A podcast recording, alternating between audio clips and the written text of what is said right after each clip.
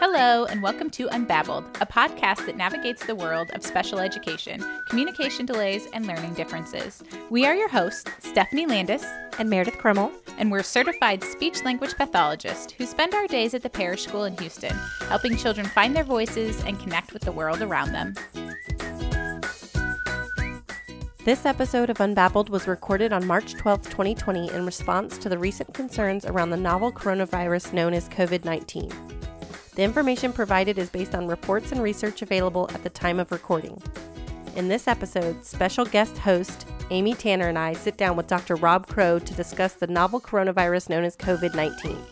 Dr. Crow has been a pediatrician for 20 years, spending 8 of those years with the Army. For the last 3 years, he has also practiced functional medicine. We are happy to have him as a guest in this timely episode, not only because he is an established medical doctor, but he is also a father of 5 and grandfather of 2. His youngest child, Joshua, is a student at the Parish School. Dr. Crow has recently opened a new practice in Houston called Zenith Health. Be sure to subscribe to Unbabbled in the podcast platform of your choice, as we will be releasing an additional episode featuring our directors of early childhood and elementary discussing ways to keep your child engaged in learning in the event of an extended school closure. Hi, we're here with Dr. Crow. Dr. Robert Crow is a pediatrician, and today we're going to speak with him in this special episode about COVID-19. Thanks for being here. Thanks for having me. Appreciate it. Of course. And I have with me a special guest co-host today, Amy Tanner, the Director of Advancement. Amy, thanks for being here. Hey, thanks. Glad to be here. My dreams are coming true. You're on a podcast. Yay! So we thought it was important to sit down with Dr. Crow today to talk about COVID-19. It's a huge topic in our community right now, and we have families who might be feeling a little anxious, so we just wanted to get a little more information. So Dr. Crow, can you tell us, what do you know about COVID-19 and what should we know about COVID-19?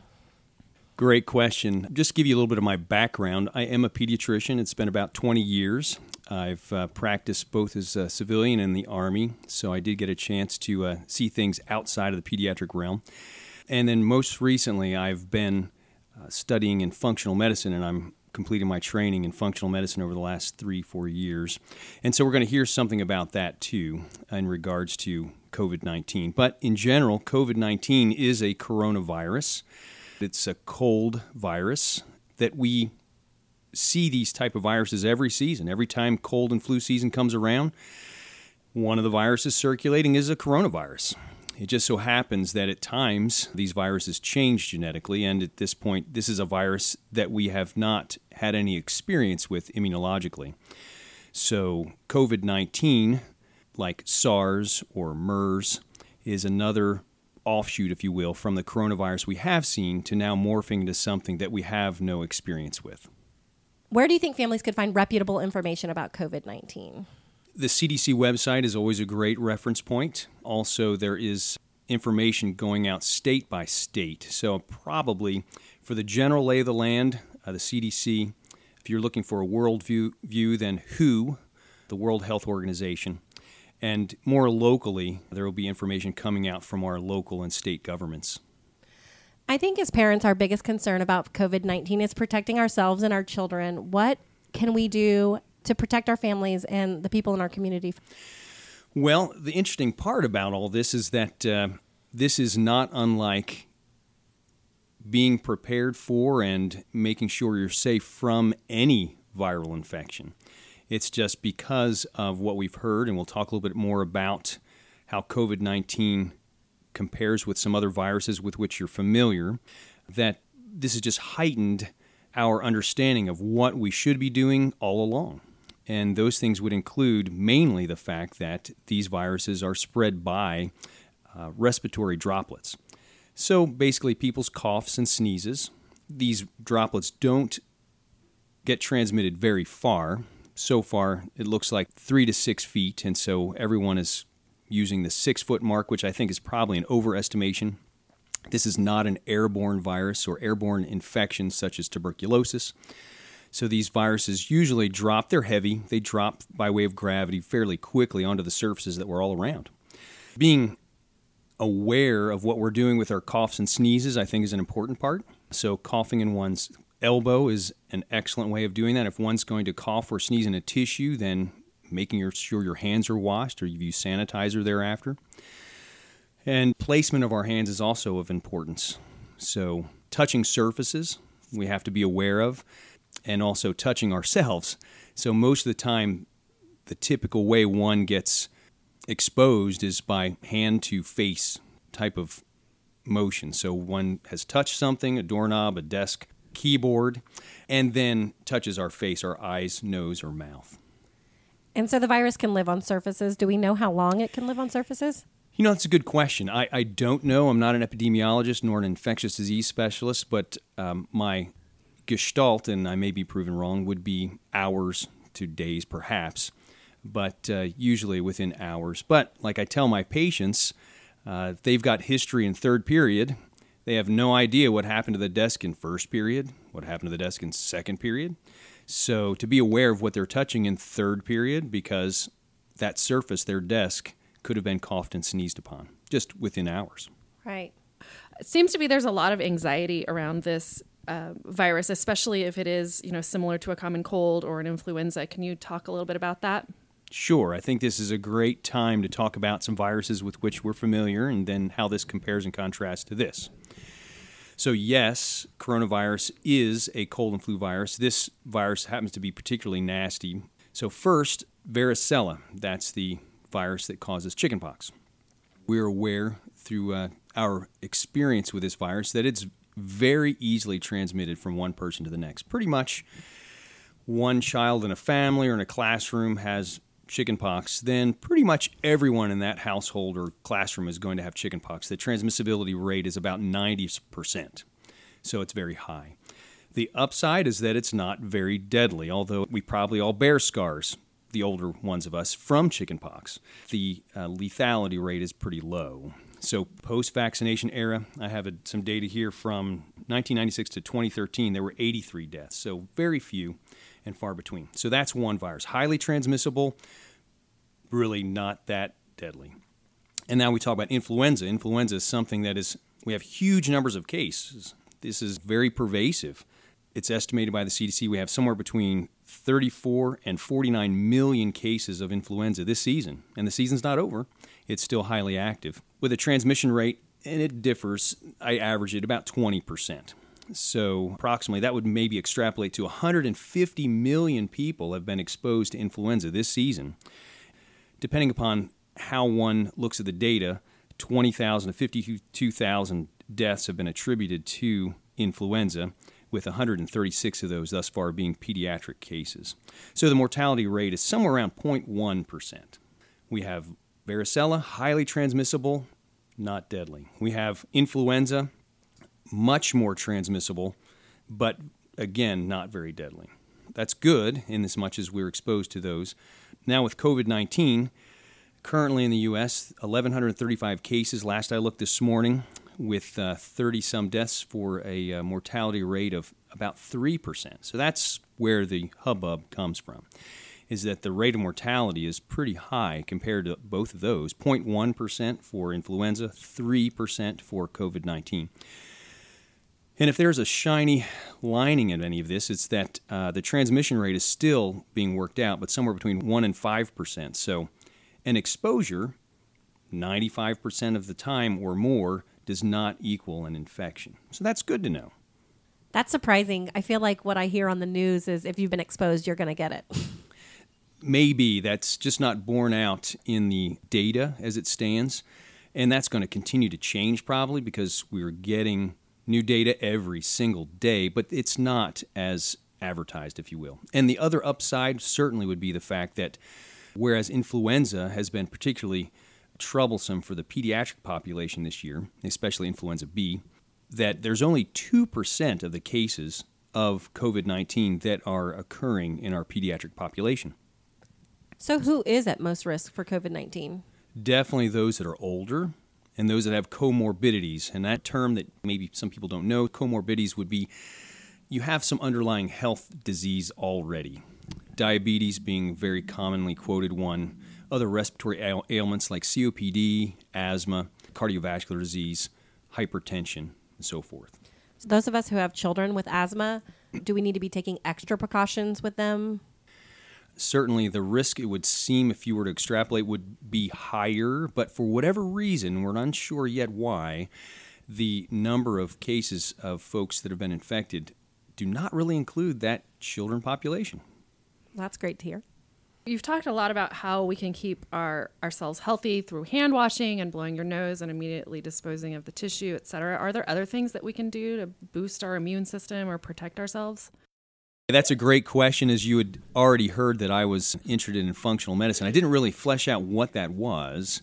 Medicine in general attempts to treat symptoms that someone is having, and functional medicine is trying to look deeper as to why someone's having symptoms and then spend time, energy to help those underlying issues so that the symptoms go away.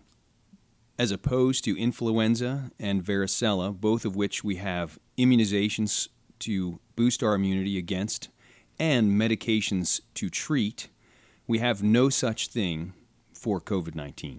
So it's a novel virus.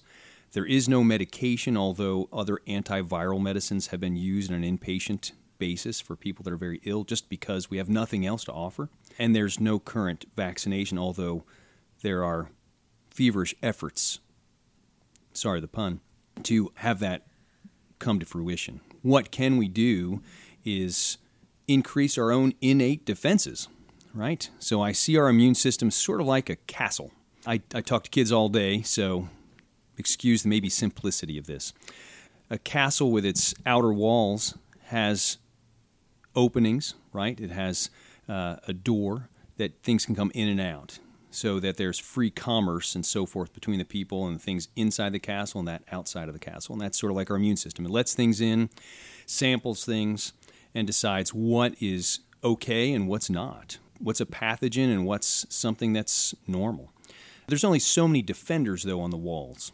So the walls are defended by our immune system day and night, except if they've got something else they're working on. Unfortunately, there can come times in which our defenders are doing other things, taking care of other inflammatory responses, and so there are less folks on the wall to potentially fight against something incoming.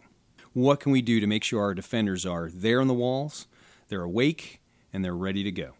So one would be to avoid other things that are inflammatory. For instance, food. We put food in our body by the pound every day, and so avoid things that might increase inflammation, such as trans and saturated fats, sugars, and processed foods. Another way to combat other types of inflammation might be to make sure we're having plenty of antioxidants. So vitamin C is a great thought. You can think if in your diet, foods like citrus, strawberries, kiwi, selenium is very good in helping us with our immune response. An excellent source of that is Brazil nuts. Zinc is very important. Vitamin E is also a very important antioxidant, and so you can find that in things like almonds and hazelnuts, green leafy vegetables. And to ensure those vegetables are bruised or wilted, because the nutrients within them will be more bioavailable. Vitamin D is a really great kind of measure of your immune system. And over the years, I found that there are so many of us that are vitamin D deficient. Probably supplementing for almost anyone is going to be safe and helpful. So for children, maybe 1,000 to 2,000 units of vitamin D a day, and for adults, 5,000 units a day would be a very good way to boost your immune response. Curcumin, or turmeric, especially in the phytosome form that's most bioavailable, is another excellent way to boost our immune response and decrease inflammation. So again, it helps on both sides of that. It helps make sure our defenders are active, and it also keeps them from being sidetracked with other inflammatory conditions. Let me talk about just a couple other things about how we can boost our immune system we might not think about. One is exercise. Exercise is excellent as an anti-inflammatory and way of boosting our immune system. When we talk about being quarantined potentially, please remember that you can go outside. In my estimation, there's no further exposure if you're on a bike ride in your neighborhood than there is at your house. Exercise is going to be, I think, an important part of not only keeping some of our mental sanity, but also allowing our immune system to be most effective. Stress reduction. Okay, this is a very stressful time. I get it. Understood.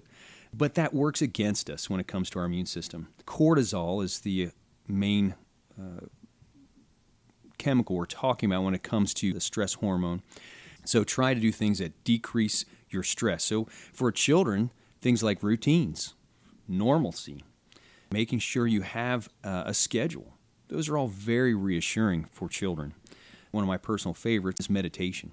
It's definitely been shown to help, and you can do that as a family. It's been shown to help decrease our levels of stress. Two more thoughts. One would be adequate sleep. Sleep is underrated when it comes to medicinal value. Unfortunately, we think of medicine as something which we get in a bottle from the pharmacy. But sleep and all these other things we talk about are definitely medicine. They're medicinal. And sleep decreases our inflammation by a large extent. So our children should probably be getting somewhere in the order of 9 to 10 hours of sleep a day. Or night, and that we have to make sure that things don't interrupt the sleep, especially smartphones, because if the child has them, they're often in their bedrooms, and that decreases their ability to get into deep sleep. And studies have shown that taking that out actually does help sleep. Whether or not they're sleeping, they still may not be getting deep sleep that's restorative, and that's what we want. Does that mean, what if the phone is put on Do Not Disturb or not going off? Sure. Good question. I get that. All kinds of rationalizations for my teenage patients, for sure. I might have been talking about adults. We have this great ability to anticipate. For instance, you've sent a text message, or you've posted on Facebook, or you've snapped someone. The anticipation always is, what's coming back? When is it coming back? What will they say? And so the heightened anticipation comes from having your phone nearby is part of what keeps us from having deep restorative sleep. My patients say, well, it's my alarm clock. It's how I get to sleep. I'm like, have your mom buy an alarm clock. It's not that expensive. And we have this anxiety that comes from sort of addiction, really, by way of our phones. And if we lose our phones, how anxious are we? It's because they're on our minds. They're just as addictive as anything else. So taking a break from your phone every night is a good way to put that in a positive and helpful respect towards life. So does that sound like that answer your question okay? No, absolutely. I was just, imagining what it would look like if my phone wasn't on the nightstand next to me, knowing that even though it's on Do Not Disturb, my sister could call, my head of school could call. There could be anybody who interrupts, especially in this heightened time. The awareness of having that could happen, but thinking about putting it downstairs where that's impossible, I wouldn't hear it, calms me just thinking about it. So I think it's probably a balance if there is an emergency. Sure. Or what possibly could there be an emergency about that I really need to respond to at 2 a.m. Sure. When my immune system is lowered and self-care is at the utmost importance. Should be at its height. So that's a good point. I mean, there is a life-work balance, but I don't think that's so much the case in our children. Absolutely. The final thing I wanted to mention was that of our microbiome. I would say that we have within us and upon us a host of bacteria that are normal, that are part of our immune system. We're actually outnumbered, that our trillion or so human cells is dwarfed by the 10 or maybe 100 trillion of other cells that are in us and on us. These bacteria mainly are very helpful to help us monitor and make a balanced immune response. So just a couple thoughts about how to have a healthy microbiome, because when that's healthy, then we're healthy. Good sources of soluble fiber. And so this could come in the form of prebiotics, or phytonutrients, and best gotten in brightly colored fruits and vegetables, organic if possible. Pesticides sprayed on these fruits and vegetables are all antibiotic related, so they will kill our microbiome also. Good sources of soluble fiber are definitely going to help our good commensal organisms grow, and part of why they're important, those commensal organisms, the ones that are supposed to be there, because they don't allow territory to be taken over by things that are bad. So we want, just like our lawn, we want it to be a beautiful lawn.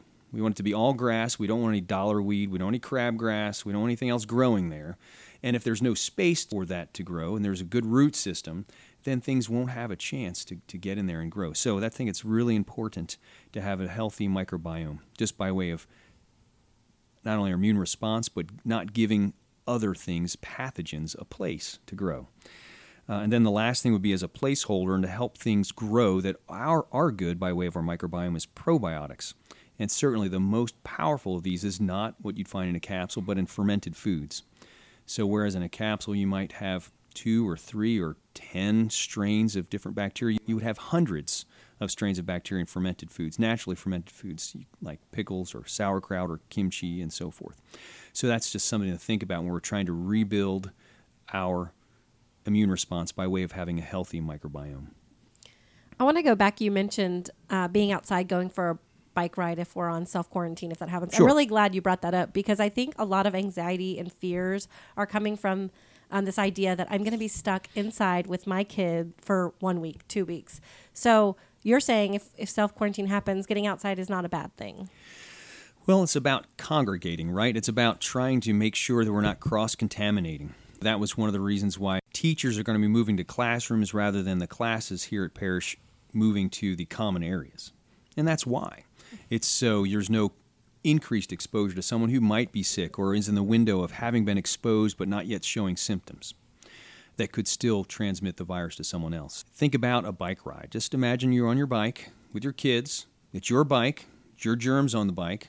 There's no more germs on the bike than is in your house. And you're taking a ride in your neighborhood. You're on the sidewalk, and your guys are just taking a ride around the pond or through the woods or just down the street, wherever you might live. And there's no more close contact with other people than there is in your house.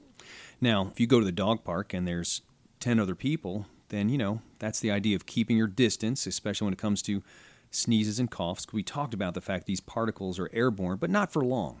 Okay, they don't transmit from across the park. They're not going to be in your neighborhood because someone's coughing who's next door. This is within feet of this airborne droplet lifespan, if you will.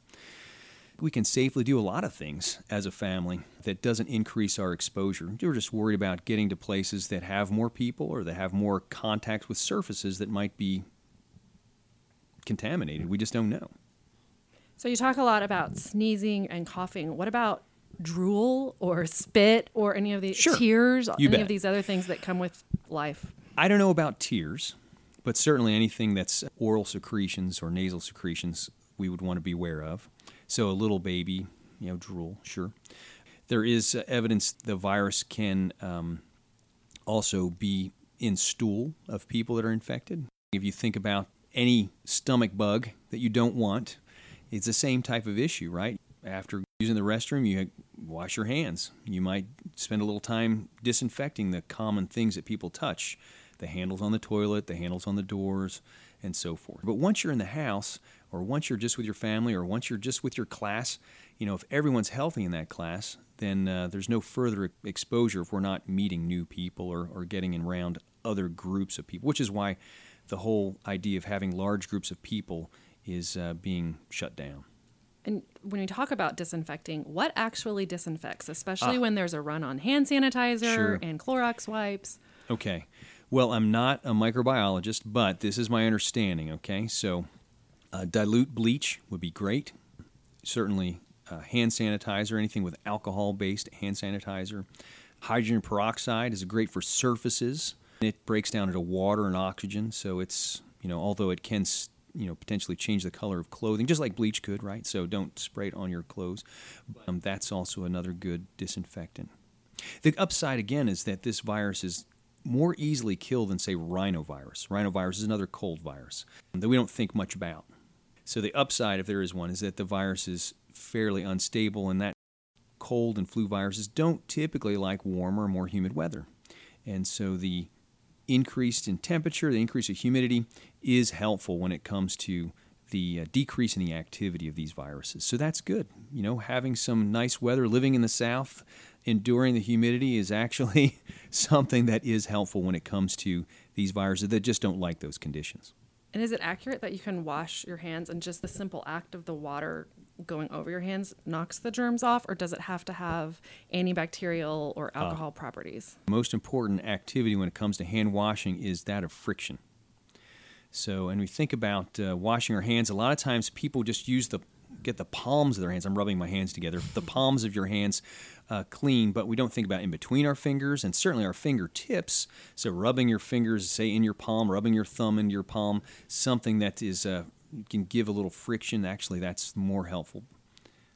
So what I'm saying is that if you had nothing but water, do it and use some friction. It's better than nothing. Mm-hmm. By far. And better than just using soap and having the water just walk over your hands and thinking that is adequate. That's not adequate. Or having hand sanitizer and just kind of patting it on our hands. That's not adequate. We need to put some friction to this. Good to know.